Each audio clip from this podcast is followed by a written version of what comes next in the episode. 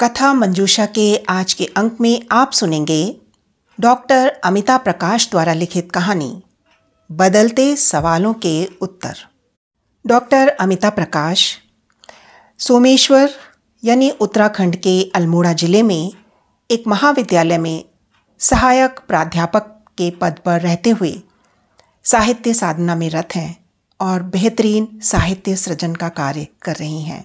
उन्हीं के द्वारा लिखित यह कहानी आज प्रस्तुत है बदलते सवालों के उत्तर।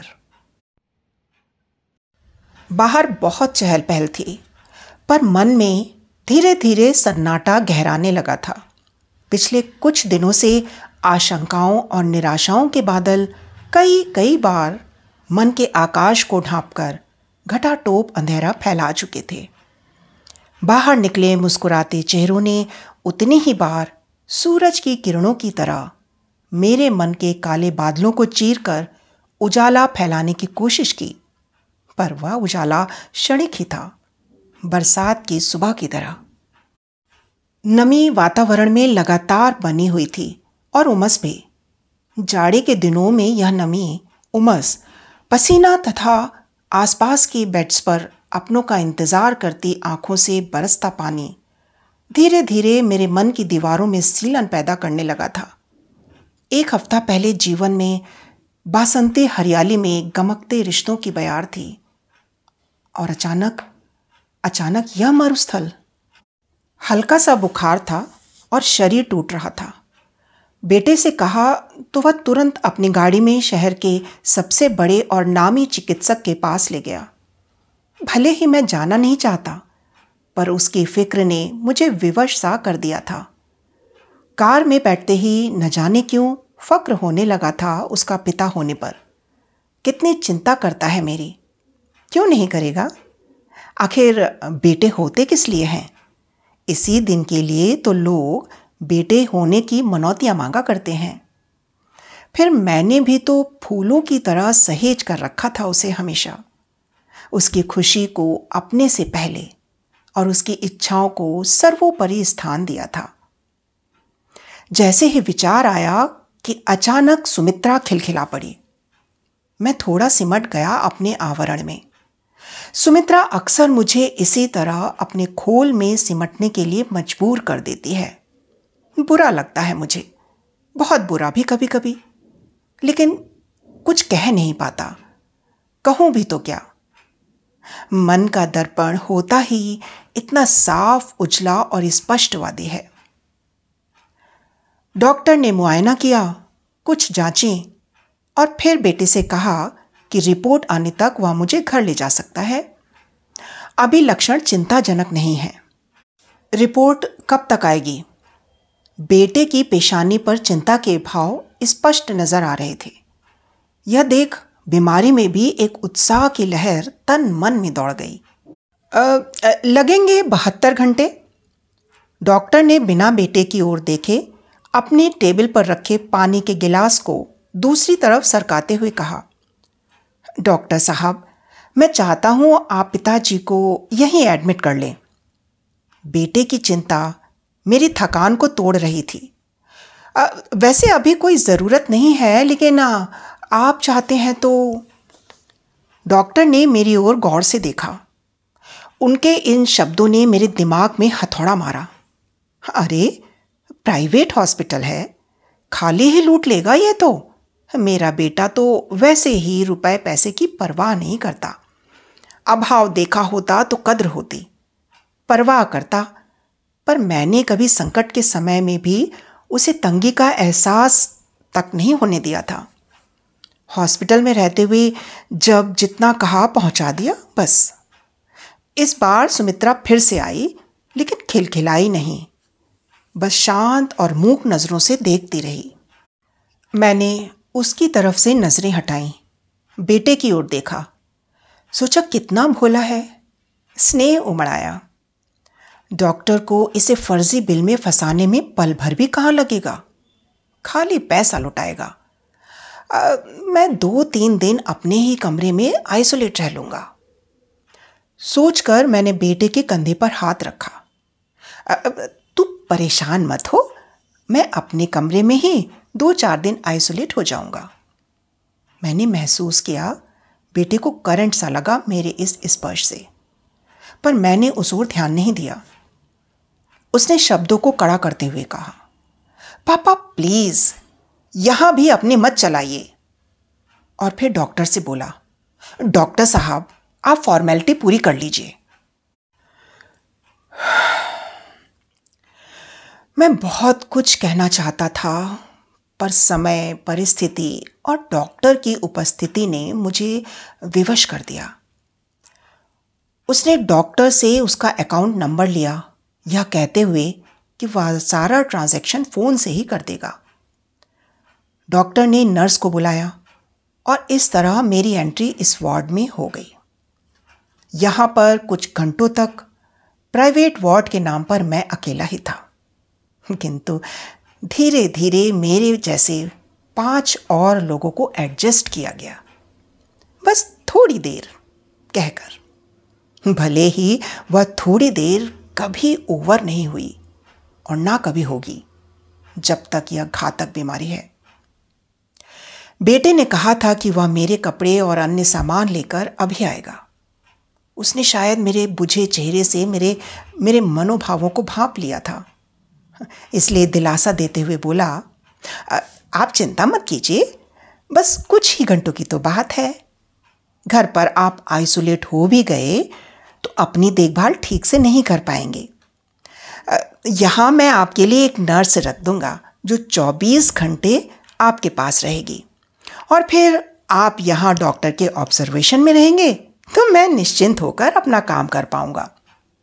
वैसे भी मैं कहाँ देख पाऊँगा इतना आपको? मेरे ऑफ़िस का तो आपको पता ही है। सुबह गया तो फिर शाम को लौटने का कोई ठौर नहीं। और फिर, तीन दिन की तो बात ही है। उसकी बातों से मेरे दिल में फिर से खुशी की लहर दौड़ गई। लेकिन यह लहर उतनी जल्दी उठी, उतनी ही जल्दी मिट भी गई। धीरे धीरे वही दिल पत्थर बनता जा रहा है। कैसे नहीं बनेगा? जो बेटा थोड़ी देर में लौट कर आने को कह गया था, वह थोड़ी देर रबड़ की तरह खिंचती जा रही थी। बेटा लौट कर आया ही नहीं। तीन दिन का हॉस्पिटल वास बढ़ता जा रहा है। कोरोना की आरटीपीसी रिपोर्ट नेगेटिव आई है, पर शरीर में थकान और कमज़ोरी लगातार बढ़ रही है। थकान को देखकर डॉक्टर ने चेस्ट का सीटी स्कैन कराया है। किंतु उसके बाद से चुप है। मेरी बेचैनी को जानने के बाद भी वह वैसे भी मुझसे कुछ नहीं बोलता। उसकी बातें फ़ोन पर बेटे से होती हैं। मैंने कई दिन बेटे को फ़ोन किया, लेकिन हर बार उसका नंबर स्विच ऑफ़ ही आया। वैसे मैं जानता हूँ कि ऑफ़िस में उसका नंबर मीटिंग्स के दौरान बंद ही रहता है। पर इस समय की उसकी चुप्पी मुझे खल रही है। खल ही नहीं रही है। सच कहूँ तो अंदर ही अंदर घुन की तरह मुझे खाई जा रही है। क्यों? कहीं अपने दिल में वर्षों से बसे उस भले आदमी की जीत को भाप कर तो नहीं, जिसे मैंने कभी सिर उठाने का मौका नहीं दिया था आज तक। बहू का शुरू में दो तीन दिन फ़ोन आया था कि मैं परेशान न हूँ साथ ही बच्चों की ऑनलाइन क्लासेस और अन्य जिम्मेदारियों का हवाला देते हुए मुझसे मिलने ना आ पाने की असमर्थता जताई। सही तो कह रही है। मैंने रेत में तब्दील होते दिल पर दो बूंदे पानी की छिड़कनी चाहिए लेकिन वह वहाँ तक पहुँची कहाँ? भाप बनकर उड़ गई बीच में ही। शायद बेटे की बेरुखी ने उसे इतनी जल्दी सुखा दिया था। मैंने कहीं पढ़ा था। Happiness is a skill to reality minus expectations कितना आसान होता है लिखना और उसे पढ़कर वाह वाही लूटना। किंतु जीवन के आईने का सच बिल्कुल अलग होता है, उल्टा और आभासी। लाख चाहता है दिल कि सच्चा सीधा ही प्रतिबिंब बने, लेकिन हमेशा दिल के चाहने से कहाँ कुछ होता है? दिल तो मेरा भी अभी कह रहा था कि मैं अपने घर जाऊँ। अपनों के बीच जो कुछ भी होगा, झेल ही लूँगा मैं। मुझे पूरी उम्मीद थी। उस घर जिसका तिनका तिनका जोड़ने में मैंने न दिन देखा, न रात, न स्वास्थ्य देखा, न पैसा। यहाँ तक कि सुमित्रा को भी कहाँ देख पाया था मैं। बड़ी सी कोठी ना हो, पर अपना एक छोटा सा घर हो। उसके आगे हरा भरा लॉन और पोर्च में मेरी छोटी सी गाड़ी हो। बरसात में रिमझिम बरसती फुहारों में, जाड़ों की गुनगुनी धूप में और कभी कभी गर्मियों की ढलती शाम में, लॉन में बैठकर मैं और सुमित्रा चाय की चुस्कियाँ लेते हुए पुराने दिनों को याद करें। घर और गाड़ी के सपने तो पूरे हो ही गए। किंतु सुमित्रा के साथ चाय की चुस्कियाँ कभी नहीं ले पाया। सुमित्रा फिर खिलखिलाने लगी मेरे सामने आकर। किसी और दिन की बात होती तो मैं खींच जाता।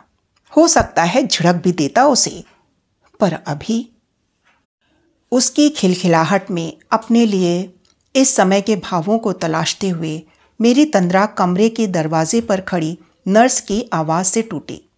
वह बता रही थी कि आज चौथे दिन बेटे ने नौकर के हाथ मेरे कुछ अंडरगारमेंट्स और दो जोड़ी कुर्ता पैजामा भिजवाया है। फिर अपने में ही बड़बड़ाने लगी। यही तो होता है दुनिया की रीत ही ऐसी है। अब इस बुढ़िया को देखो। मेरे दाहिने हाथ में तीसरे बेड पर लेटी बुढ़िया की तरफ़ बढ़ते हुए फिर मेरे पास वापस आकर वह मुस्कुराती हुई बोली बाबूजी, डॉक्टर ने तो कंफर्म नहीं किया। लेकिन आपका बेटा कोई खतरा उठाना नहीं चाहता। उसके चेहरे पर तरुणाई की स्निग्धता के साथ साथ जीवन की मिठास पाकी थी। संभवतः अभी अभी इस पेशे में आई थी। मेरी हर ज़रूरत का बराबर ध्यान रख रही थी। समय पर दवाई खिलाने से लेकर अन्य सभी रूटीन काम। कपड़े और ज़रूरी सामान पहुँचाने के बाद बेटे का फ़ोन आया था। हेलो? हाँ गौरव बेटा आ, मैं तो बिल्कुल ठीक हूँ। रिपोर्ट भी नेगेटिव आई है। फिर तो आ, क्यों खाली हॉस्पिटल का बिल बढ़ा रहा है? मेरे रेत से मिट्टी बनते दिल ने आखिरी बार हरियाली पकड़नी चाहिए थी। आ, पापा आ, मेरे डॉक्टर से बात हो गई है। सीटी स्कैन और दूसरी रिपोर्ट पर शाम तक सब क्लियर हो जाएगा। अगर कुछ नहीं हुआ तो मैं शाम को आकर आपको घर ले जाऊँगा। नहीं तो आप वहीं आराम कीजिए और बिल्कुल चिंता मत कीजिए। आपकी पेंशन आ रही है अभी। बेटे के शब्दों में नमी की कमी ने मिट्टी बनते दिल पर ऐसा दबाव डाला कि वह एक ही झटके में पत्थर में तब्दील हो गया, भुरभुरे पत्थर में। बेटा बेटा बात तो सुन। मुझे लगता है मैं मैं तुम्हारे साथ और परिवार के बीच रहकर जल्दी स्वस्थ हो जाऊँगा। लगता नहीं बेटा, यह मेरा विश्वास है। वैसे भी यहाँ हर पल मरते हुए लोगों को देखकर मेरी मेरी हिम्मत टूट सी रही है। स्वर में गीलापन उभर आया, जिसे मैं कई दिनों से थामे बैठा हुआ था। पापा पापा, हद हो गई आपके लिए। आप तो बच्चों से भी गई गुजरी बातें कर रहे हैं। अगर घर में किसी को कुछ हो गया तो? बच्चे छोटे हैं मैं खतरा अफोर्ड नहीं कर सकता। उसकी नाराज़गी को मैं स्पष्ट महसूस कर सकता था। उसकी बात का समर्थन करने के लिए मैं कुछ कहता, उससे पहले ही फ़ोन कट गया था। थोड़ी देर बाद डॉक्टर ने बताया कि मेरी कोरोना रिपोर्ट पॉजिटिव है और फेफड़ों में माइल्ड इन्फेक्शन है। साथ ही उसने बेटे की समझदारी की भी तारीफ़ की। यह सुनकर मेरा दर्द भी शांत हो गया और और दिल के भुरभुरे पत्थर से ठोस पत्थर में बदलने की प्रक्रिया भी थोड़ा कम हो गई। बेटे से शिकायत थोड़ा कम हुई, लेकिन अब तक उसकी ज़रूरत ज़्यादा महसूस होने लगी थी। अभी तक स्वयं को स्वस्थ मान रहा था तो किसी मज़बूत दरख्त सा मज़बूत भी इन बीमारी है। सुनकर मन पत्ते सा कांपने लगा और स्थिरता के लिए ढूँढने लगा अपनों के हाथ। बेटा बहू, नाती पोते, भाई भतीजे, सब की एक अनंत प्रतीक्षा। बार बार आँखें किसी के आने की आहट पाकर दरवाजे तक जाती, लेकिन फिर वापस अपनी चौहद्दी में सिमट आती। जानता हूँ जानता हूँ कि बीमारी ही ऐसी है कि अब कोई आएगा नहीं, ना अपना, ना पराया। अकेले आने और अकेले जाने का वास्तविक अर्थ समझ में आने लगा।